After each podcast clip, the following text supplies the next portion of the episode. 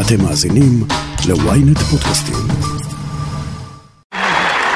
Members of Congress, I have the high privilege and the distinct honor of presenting to you His Excellency Volodymyr Zelensky, President of the Ukraine.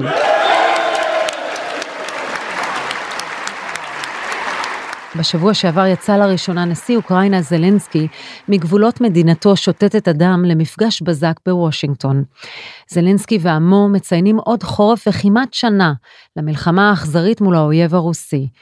הצלם זיו קורן ודוקטור רונן ברגמן חזרו בימים אלה ממסע משותף נוסף לאזורי הלחימה הקשים. הם מצאו שם רוח לחימה איתנה שלימדה אותם הרבה על כוח עמידה אנושי, אבל פגשו גם תמונות מלחמה קשות, שהתקשו לשכוח זמן רב. אני רואה בקצה המסדרון שיש חייל שהוא רוכן מעל איזה דלי כזה, והוא, אה, אני חושב שהוא הרגע התקלח או משהו, כי הוא נוטף מים. אז שאני מתקרב אליו, אני רואה שהדלי הזה הוא מלא בגזות, והוא פשוט שותת דם, זה לא מים, לתוך הדבר הזה. והרופאים עסוקים בדברים אחרים, כי אין להם, אין להם מספיק רופאים כדי, ש, כדי לטפל בו, זה, זה, זו תמונה שתישאר לי תמיד. אני שרון קידון, וזאת הכותרת.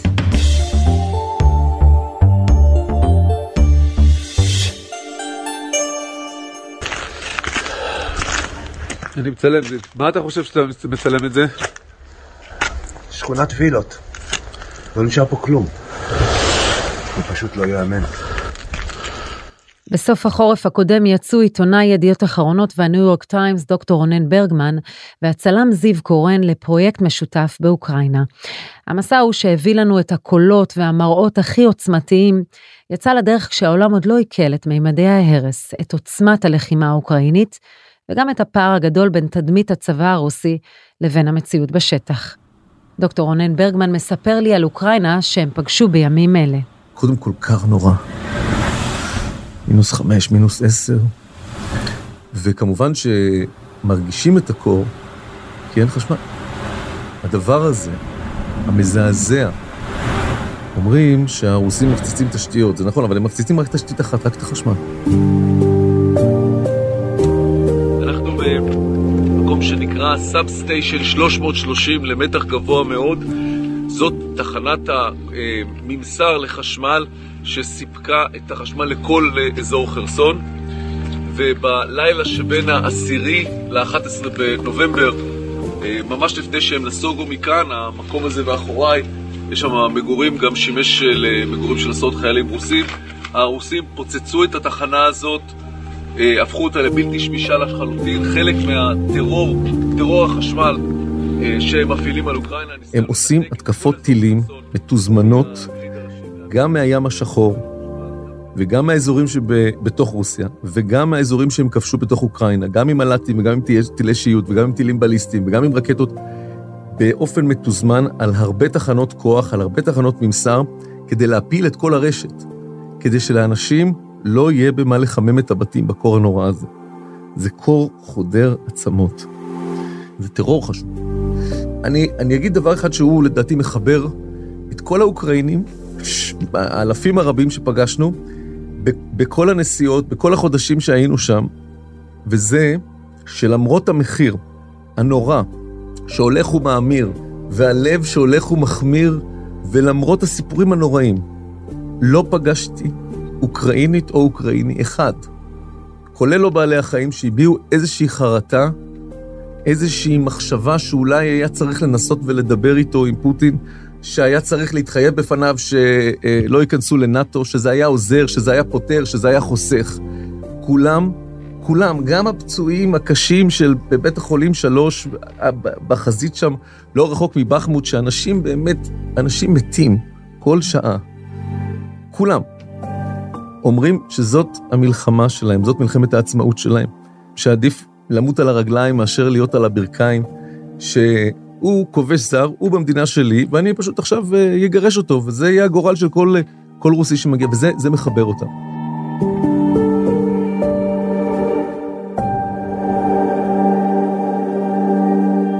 מאיפה שואבים כוח? האם מהעובדה שהם הצליחו לעמוד מול רוסיה, שהסוד של הצבא הרוסי התגלה, שהוא בעצם לא צבא כזה חזק, משם הכוח? ברור שהצלחה מביאה גם מוטיבציה, כן? אבל מצד שני, אנחנו רואים מדינה שפשוט נרמסת תחת השרשראות והפצצות והטילים והמל"טים של, של הקלגס. הרי אנחנו, כשאנחנו עזבנו, זיו ואני, ב, בפעם הקודמת. בפעם הקודמת, באפריל, אז זה היה אחרי שאנחנו היינו עם הכוחות הראשונים שנכנסו, שבעצם שחררו את אירפין ואת בוצ'ה, וגילינו הרס נורא, תוך כדי היווצרות ההרס, כי חלק מהבתים ממש נהרסו והופצצו לנגד עינינו. אבל הייתה איזו תחושה של מין התעלות רוח כזאת אצל הכוחות, אני ראיתי, כי הם הצליחו בפעם הראשונה להפוך את הקדרה ולנצח. אבל מה שראינו עכשיו, ממדי ההרס, הם בסדרי גודל אה, הרבה יותר גדולים. זאת, יש, יש ערים שלמות שהם שטח צבאי סגור, אני חושב שהאוקראינים גם לא רוצים לפתוח אותם כדי שלא לא, לא ידווחו גם לאוכלוסייה שלהם, אגב, הם לא, לא אומרים כמה, יש, כמה הרוגים יש עד היום. זה אה, חלק מהמלחמה הרוגים... המורלית שלהם. כן, כי הם לא רוצים להגיד לא אזרחים ולא חיילים. יש אה, אזורים בבחמוט, יש, אזור, יש ימים שיש ביום אחד בין 200 ל-300 פצועים קשה, יש ימים שביום אחד יש בין 200 ל-300 חיילים הרוגים אוקראינים, ביום אחד, והמדינה היא במצב נורא. מצד שלישי, הכוחות הרבה יותר מאורגנים. Now, answering Ukrainian President Volodymyr Zelensky's plea, the U.S. says longer range anti aircraft missiles are arriving in Ukraine, including the powerful S 300. You know what kind of defense. ציוד, אוכל, אמצעי חימום, אמצעי תקשורת, פיקוד ושליטה, ואתה רואה צבא מסודר. הרבה מאורגן. יותר מהביקור הקודם הרבה שלכם? הרבה יותר מהביקור, מהביקור הקודם, אני זוכר את החדר הקשר שהיה של גדוד הקומנדו שהצטרפנו אליו אז, שזה היה מין חיבורים כאלה פרוביזוריים, אתה רואה כזה תקעים על תקעים ומנסים, והיום אנחנו ראינו כבר מפות מתעדכנות, למרות שאין קליטה סלולרית, קשר מוצפן. קיצור, האמריקאים והבריטים נתנו להם ציוד ברמה מתקדמת ביותר, עובדה שהם מאוד מאוד מצליחים. כשאתם חוזרים לאוקראינה, מי הם האנשים שאתם פוגשים שם? אלה שלא עזבו או אלה שחזרו? כן, אתה, אתה פוגש הרבה מאוד אנשים. תראה... שחזרו? שחזרו, בוודאי.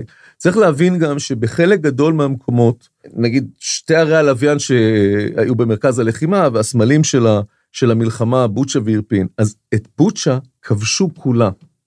ומבוצ'ה ירו על אירפין, ובתוך אירפין נלחמו, ולכן ממדי ההרס באירפין הרבה יותר גדולים. אבל בגלל שאירפין בחלקה גדול לא נכבשה, והצליחו להוציא משם את רוב האנשים, 95% מהאנשים, באירפין יש הרבה יותר הרס, ובבוצ'ה יש הרבה הרבה הרבה יותר הרוגים. כי הרוסים פשוט רצחו אותם.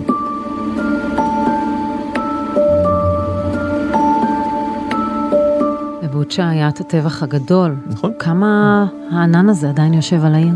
זאת עיר של 40 אלף איש לפני המלחמה. ב-23 בפברואר היו שם 40 אלף איש.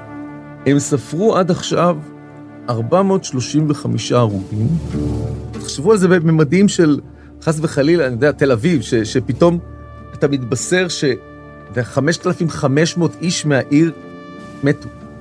אבל בתוך הדבר הזה, הלכנו לבית הקברות, כ-200 מתוך ה-400, אה, כ-450, 425, לא זיהו. הם נמצאו בקברי אחים, הם נמצאו, הם הועברו למקומות אחרים, ועכשיו לקחו להם DNA, אבל יש כאלה שכל המשפחה מתה, אז אין ממי לקחת בכלל DNA, וכל מה שיש שם זה בית קברות, ולכל אחד יש צלב עץ ומספר, בתקווה שיזהו אותם, וזיו נתן לזה את הכותרת הנכונה, הוא אמר, הנה פה, לא לכל איש יש שם. שבע בבוקר אנחנו באחד מהבסיסים הסודיים של הארעיים של הכוחות האוקראינים באירפין, במעטפת של עיר הלוויין הזאת של, של קייב. כמו שאנחנו יכולים לראות, הדיווחים של האוקראינים נכונים, הם הצליחו להניס את הכוחות הרוסיים. הכוחות הרוסים מנסים למצוא איפה אנחנו נמצאים. בוא נלך לאירפין, העיר שנפגעה משמעותית והגשר המפורסם שפוצץ. שוקם או עוד לא? לא שוקם, ולא בטוח שישוקם. יש שם ויכוח די נוקב בין הנשיא זלנסקי לראש העיר, ראש העירייה, אלכסנדר, או אולכסנדר, כמו שהם קוראים לו, איך שהם אומרים את השם הזה באוקראינית. יש אגב כמה מילים, ש, או הרבה מילים שהן דומות, אבל הן לא בדיוק אותו דבר, ופתאום האוקראינים מאוד מאוד מקפידים. עכשיו זה וולודימיר ולא ולדימיר. בדיוק, וזה לוי ולא לבוב. מהמם. והאנשים שדיברנו איתם, בכירים מאוד, עכשיו כולם מדברים רוסית. ויש איתנו מתורגמן שמדבר רוסית, לא מדבר אוקראינית. עכשיו, אם אנחנו מדברים, אין בעיה לדבר רוסית, אבל אם אני פותח מצלמה, בשביל ynet, אז הוא לא מוכן.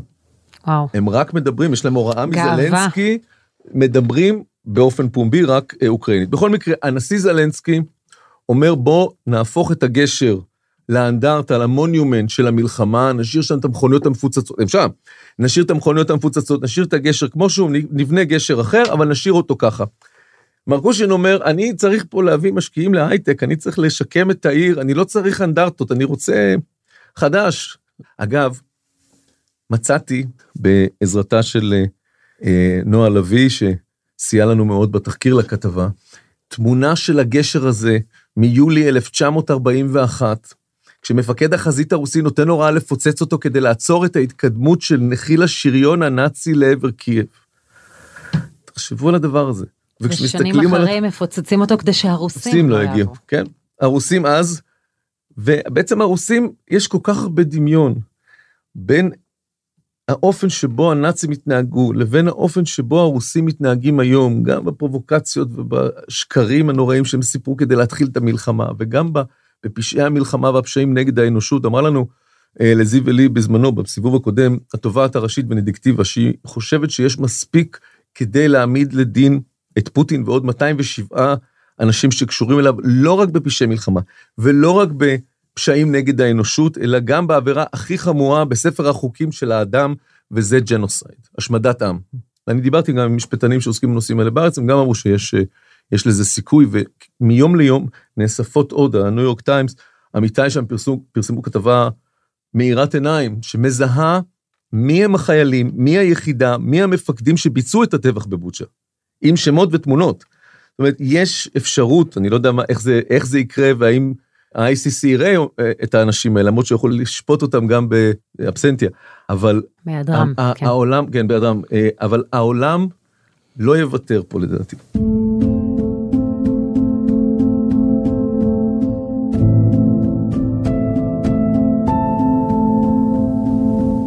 When I was in Bakhmut yesterday, our, our heroes gave me the flag. The flag of those who defend Ukraine, Europe, and the world at the cost of their lives. בכל זאת שנה אחרי, זלנסקי עדיין מאוד פופולרי, העמידה שלהם איתנה. אתה מעריך שיש לה, יש להם כנראה עוד חורף לפניהם, מלא. הם ימשיכו ויתחזקו?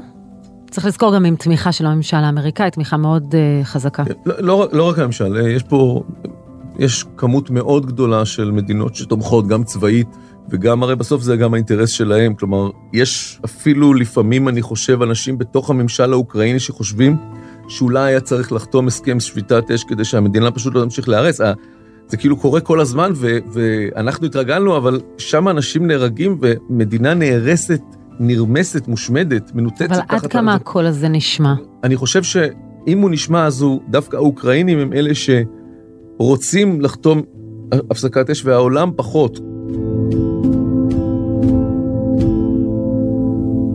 כלומר, למרות הסבל של העולם בנושא של האנרגיה, אני חושב שארצות הברית אה, וגרמניה, דיברתי עם אה, גורמים גרמנים בכירים מאוד, הם מדברים כמו שאני לא שמעתי גרמנים מדברים אף פעם. הם אומרים, לא רק פוטין, אלא ההתנהלות שלו ושל כל הצמרת הובילה את המדינה לפשיטת רגל מוסרית כזאת, שאנחנו לא נוכל להיות איתם באיזשהו קשר עד שכולם יסתלקו. וזו גישה גרמנית, הרי שהגרמנים מדברים על דיאלוג תמיד, ושצריך להשאיר את הדלת פתוחה, גם עם מי שנחשב לשחקן בד אקטור, לשחקן רע. פה לא. כלומר, האנד גיים שלהם, של המערב נגיד, הוא בעצם סילוק פוטין. עד אז הם לא, הם לא ישתפו פעולה עם סיום המלחמה? אני מעריך, אגב, זה גם הקרב של, של אוקראינה, זאת אומרת, הקרב של אוקראינה היום, שאומרים אותו כל הבכירים, מנשיא זלנסקי דרך ראש הממשלה ירמק וכולם, הוא אומר, אנחנו לא מפסיקים, אנחנו לא חותמים על הפסקת אש, אנחנו לא נכנסים למשא ומתן, אנחנו לא נקפיא את המצב הנוכחי, אנחנו לא נסתפק בנסיגה רוסית לקווי ה-24 בפברואר, אנחנו רק נקבל נסיגה רוסית מוחלטת מכל השטחים, כולל השטחים שנכבשו ב-2014, כולל, דנבאס. והאיקרים, כולל הכל. והיום יש גם הערכה של המודיעין הבריטי שיש להם כבר את היכולת הצבאית לעשות את זה. אגב, מצד אחד יש לך פה מלחמה שמתנהלת בכל הכלים האלה המשוכללים והמל"טים והטילים ו- ורדארים, ואנחנו רואים אותה גם את הכמויות האדירות האלה של הציוד. מצד שני, טראנצ'ס, אנשים חופרים שוחות. חלק מהמלחמה, למשל במקום אולי הכי נורא היום על כדור הארץ, אה, אה, בחמוד, שהיינו בו בשבוע שעבר, אנשים יושבים וחופרים שוחות עם טוריות. גם הצד השני.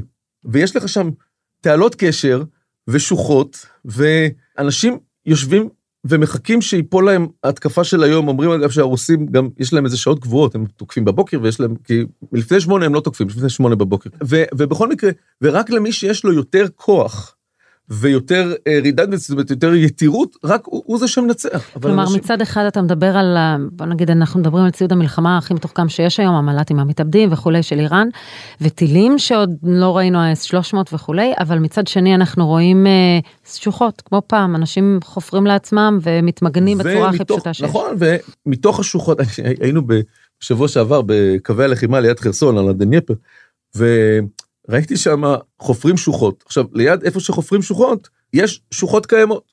והשוחות הקיימות זה של הכוח הרוסי שהיה שם קודם ועזב. אז אמרתי להם, יש לכם שוחה, למה אתם צריכים לעבוד? זה עכשיו אדמה קפואה, וזה קשה לחפור. אז הם אומרים, לא, אנחנו, יש לנו גאווה, וחוץ מזה שהרוסים לא יודעים לחפור, זה חרא של אה, מחפור ו- ובונקר, אנחנו עושים משלנו. והם בנו, וזה בעומק של, אני יודע מה, זה שישה מטר פנימה, זה, זה דברים מטורפים. האנושיות של האוקראינים בתוך הזוועות, מחסה לחיות מחמד שאיבדו את בעליהן, וגם הרגע הקשה של רונן ברגמן בבית החולים בבחמוט. הודעה קצרה, ומיד נמשיך עם הכותרת. ynet רדיו, הרדיו הדיגיטלי הראשון בישראל, מחכה לכם בכל מקום ובכל זמן שתבחרו, עם נבחרת המגישים שלנו ומיטב התוכניות. ynet רדיו, להאזנה באפליקציה ובאתר ynet.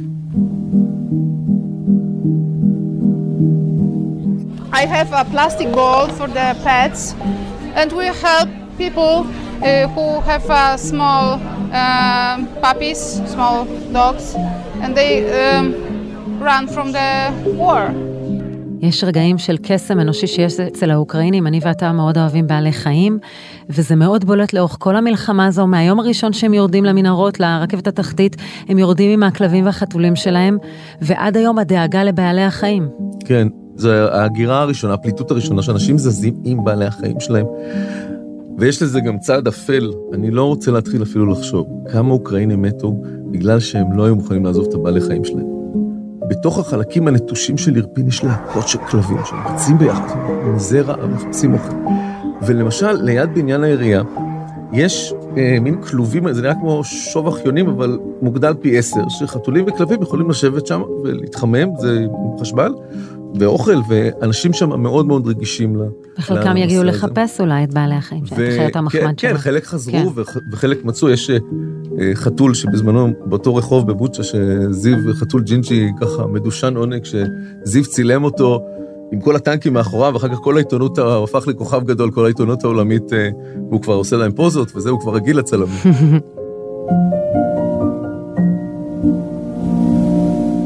רגע הכי קשה שלך. היינו עם אה, מישהו מאוד בכיר בממשל האוקראיני, כמה ימים קודם, הוא שאל לאן אתם נוסעים?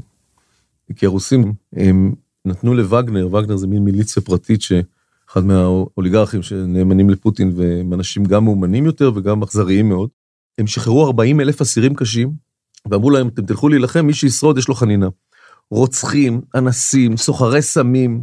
עכשיו, כדי שהם יילחמו, כמו בסטלינגרד במלחמת העולם השנייה, מאחורה יש את ה-FSB, את המודיעין, ומי שרץ אחורה, יורים בו במקום. כל יום מספרים לנו במודיעין האוקראיני, כל יום יש הוצאות להורג של לוחמים של עצמם, של אותם אסירים. ואומר לי, אחד מהמפקדים האוקראינים, כמו Games of Throne, שהזומבים באים והורגים אותם, והם באים והורגים, אומר, אנחנו הורגים אותם בלי סוף. זה אלפים על אלפים. ההערכה היא שעד היום נהרגו בין 70 ל-80 אלף חיילים רוסים. 70-80 אלף. הרי ארצות הברית בעשר שנים של מלחמה בווייטנאם איבדה 58, וכמובן זה היה מכה, מכה מאוד כואבת.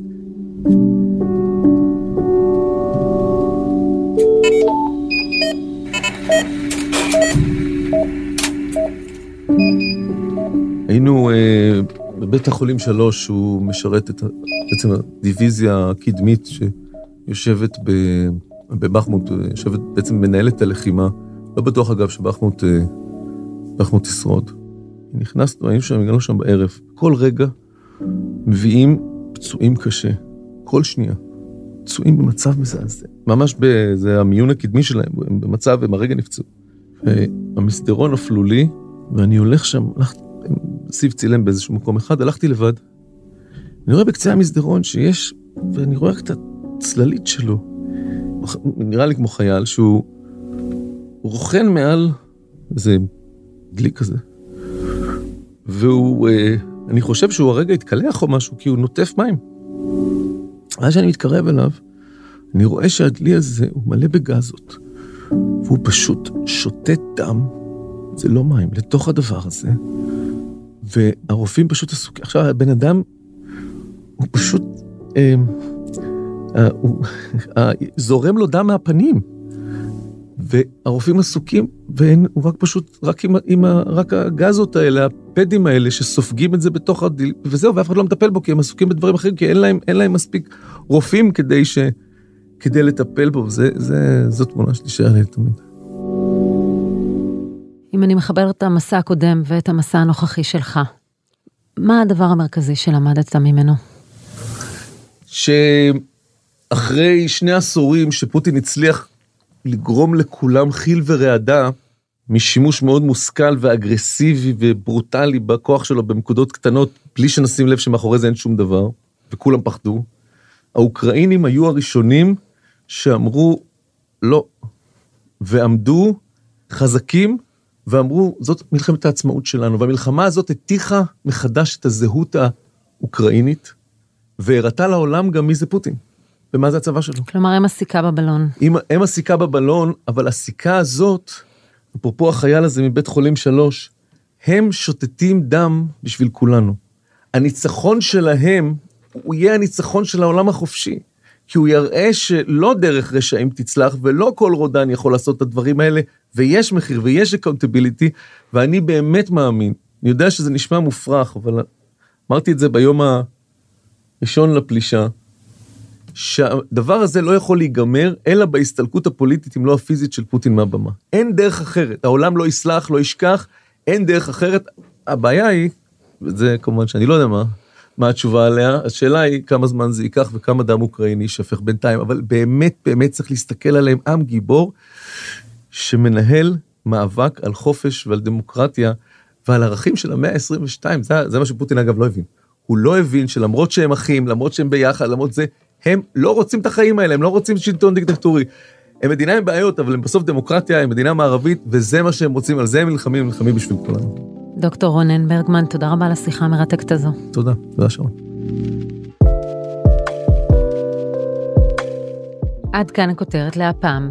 אתם מוזמנים לעקוב אחרינו בוויינט רדיו, באפליקציה, בנייד וגם ברכב, או איפה שאתם שומעים את הפודקאסטים שלכם. אם זה קורה באפל או בספוטיפיי, אתם מוזמנים גם לדרג אותנו ולהאזין לפרק נוסף שלנו. חפשו את הפרק לא רק באשמת פוטין, אירופה נערכת לחורף קשה במיוחד. עורך הפודקאסטים הוא רון טוביה, איתי בצוות הכותרת ישי שנרב ויואב רבינוביץ', תחקיר הפקה ועריכה אלי שמעוני וגיא סלם. אני שרון קידון, ניפגש בפעם הבאה.